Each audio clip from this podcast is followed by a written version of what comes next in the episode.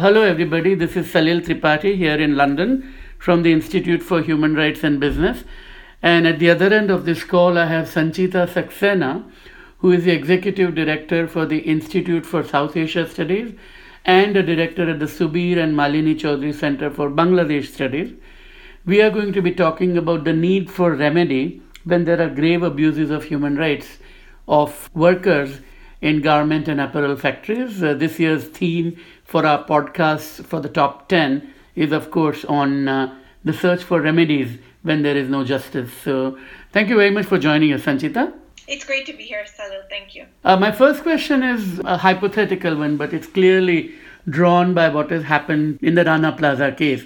That here we have a building which has many small factories, it collapses, almost a thousand workers die and the factory is in a developing world in, in a country like bangladesh. And the garments are made which are sold and bought very cheap in the rich world by people who are much better off. And the workers are of course getting very low wages for this.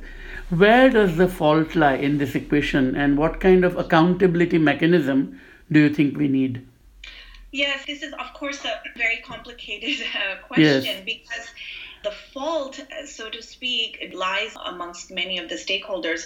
So, for example, the elites in Bangladesh who are factory owners, many of them benefit a great deal from this setup. And so they own these factories uh, and employ thousands of workers who are paid really very low wages. But the Bangladeshi elites, the factory owners, are definitely benefiting from this.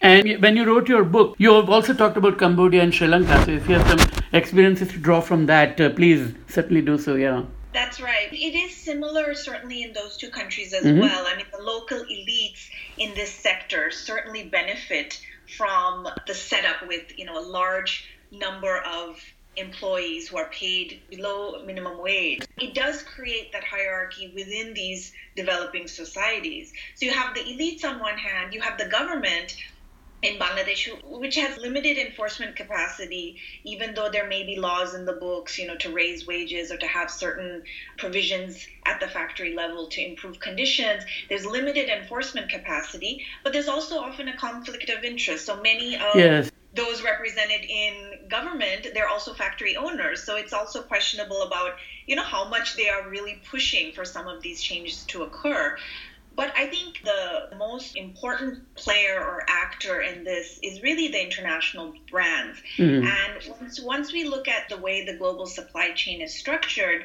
we really see that there's very little attention that's paid to trying to understand the pressures that are created. So oftentimes factory owners they take on extremely risky behavior, for example, going to the subcontracting sector. The Rana Plaza example of being in a building which was clearly unsafe. There were stories and stories of you know floors that were being built on top of each other with you know not looking at all to any sort of regulation, just trying to fit in many bodies as possible, trying to churn out these garments. Of course, the owners and those of owning the building and the owners of the factories have to be held responsible, but there's a reason also why they face this incredible pressure that pushes them to take this risky behavior. International brands increasingly ask for a tighter turnaround you know at the lowest cost possible and oftentimes even very legitimate factories what we call sort of the tier one factories oftentimes they cannot take on such a large order, but they never want to say that. There's a fear of losing business. They tend to take this risky behavior, go to the subcontracting units, and then it often results in disasters such as Rana Plaza.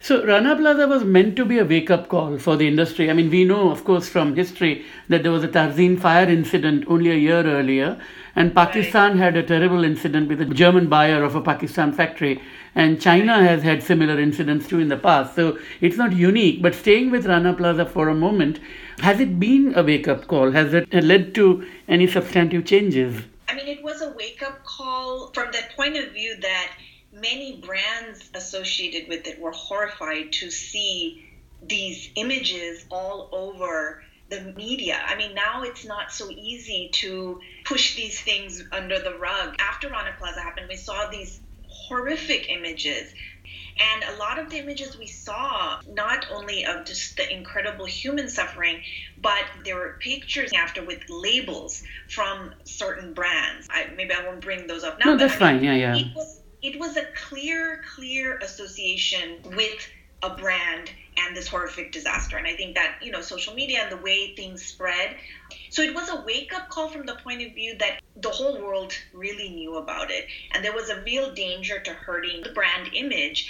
And it was a wake up call from the point of view that I think it because it, it's not new, but there was something about this that was probably truly horrific. Also, in the terms of the number of workers that died. Mm-hmm. So it's probably one of the worst industrial accidents, I think, to happen. So it was horrific in many ways, and the images that spread, there was a lot of fear that it was going to hurt the brand image. So it did bring brands together finally after such a long time to say, you know, let's try to do something. I think from that point of view, it was probably the first time where brands did come together and try to try to engage in a dialogue, at least to think a little bit more about the sector. Right. So we had two remedies, one American and one European. One was called Accord and one Alliance. Are they useful? What is missing? They're useful from the point of view that, again, I think it was somewhat historical in the sense that you didn't have in the past these brands coming together in such a way. Um, I think certain brands had tried to address this issue in various ways, working with local factory owners and working with labor groups. But you know, it, it was very ad hoc.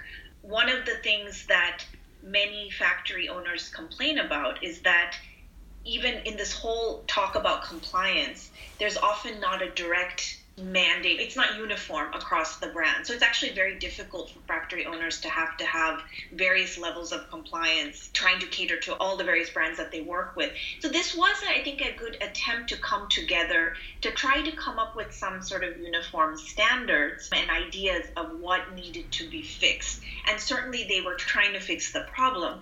The real shortcomings of both of these remedies has been that it's quite limited in its scope. They really work with only the factories that are officially registered, which is actually a very small percentage of the right. larger universe of factories.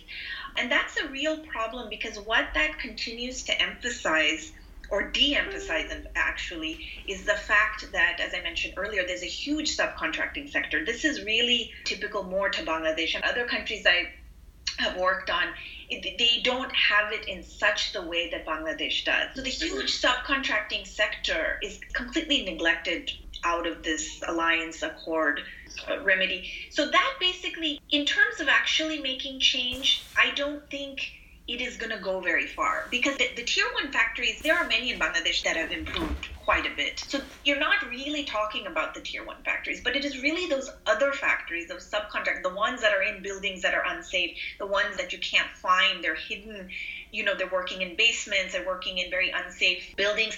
Those are the ones that are really in danger of one, they, there's absolutely no oversight, so the labor conditions in those factories are, are really terrible.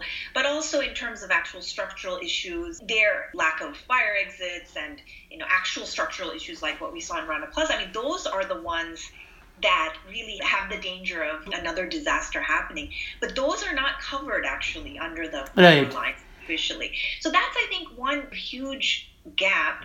And the other gap, I think, is this continued focus on monitoring and compliance, as if that is really the only issue around the problems with the global supply chain. But there are many other problems that are kind of neglected because there is such a focus on monitoring. So larger issues, you know, the issue of gender discrimination, freedom yeah. of speech, workers' rights, I mean, those tend to just be put aside because we're just focusing on monitoring. And as these monitoring type of projects go, they tend to be focused on very quantifiable outcomes which how many factories did you inspect? Okay let's have a list and check this off. You know how many unions did you register? You know those are measures that oftentimes actually don't correlate with increased improvement. So this you know incredible focus on trying to quantify everything. And that's how when you look at the data that these two organizations have produced, it's very numerical, it's very number oriented. We've monitored this many factories and, and this is what has happened. Not to say that the monitored factories have not improved, I'm sure they have because they have been forced to put certain things in place. But I think this is just a very narrow piece of the a much larger issue. And this focus on monitoring and compliance has sort of allowed the brands to neglect these other issues, primarily what I had said earlier about the incredible pressure on price and turnaround right. that, that they don't want to really address. Um, so, if you were to seek specific changes for improving accountability, what would those be? One would be, of course, as I see it, much more granular reporting rather than number based reporting and focus more on the civil and political issues and not merely on construction rules and you know whether the lights are placed at the right place and so on. So move toward the functions rather than just the structures. But what are the other changes that you would like to see ultimately there's literature and evidence around third party monitoring and, and third party solutions tend not to be effective in the long run. And we've seen this in Cambodia and in Sri Lanka has not been third party, it's been very top down. It's a very government oriented solution to improving factories labor groups in Sri Lanka are there's a lot of restrictions on them organizing. They hardly have any say in making any change. In Cambodia, the Better Factories program, it's an yes. ILO program that has been in place for a few decades now. And that also, you know, it, it works initially. I think it brought many of the factories up to a certain level. But again, you know, it's limiting in what it can do. So I think in Bangladesh, we're at a point where we really need to go beyond this idea of third party interventions and really look at the local movements that are in place. And in Bangladesh, there are many actually very exciting sort of things happening, um, especially with female labor leaders. Unlike what you see in other countries, there are very strong, vibrant, vocal female labor leaders in Bangladesh, and they often work outside of the uh, typical factory union structure, but they may be part of a larger garment federation, they may be part of an NGO, a women's empowerment group, and working with them to come up with factory level solutions is really important because there are already movements in place and there are already dialogues happening, but we, need to sort of not recreate the wheel and come up with these parallel structures, but right. actually to work within the local community based organizations yeah. and, and come up with community sort of local rooted solutions that allow for a natural monitoring amongst the various groups so you have the labor groups and you have the owners and you have the government officials, but you bring it down at the community based level. So you have this sort of monitoring that's happening, but it's not really top down and it's not necessarily coming from the outside. So I think there's a lot of practical things that can be done. One, there's a very interesting project I know a few people who are working on this is on the idea of training female managers mm-hmm. in the factory. And that's, I think, something really important. That's something been missing. Most of the garment workers, majority are female, but very few actually go to the middle management positions. And there's evidence to show that if more females were in middle management, you would have a very different experience on the factory floor. Right. And when such disasters happen. And my final question actually goes back to the point you were making earlier about the subcontractors, even broader to the broader Bangladeshi economy, where shipbreaking is an area that has been identified by people, uh, including activists and human rights groups, as an area which tends to, you know, fall by the wayside because there's so much focus on garments because it's such a visible industry uh, that right. all these other industries where also lots of people work and in shipbreaking there are lots of children involved for instance. Can we think of uh, some kind of an overarching framework of legal or non-legal remedies to address these issues? Ultimately it has to come from the state doesn't it these solutions? They do. You know i think in bangladesh there are laws in place. I don't know as much about this area, about the actual legal framework in terms of labor laws that are in place, but I know there there has been progress made in terms of, at least in the garment industry, the wage issue. There has been legal legal ramifications made to actually improve wages or to have regular increases.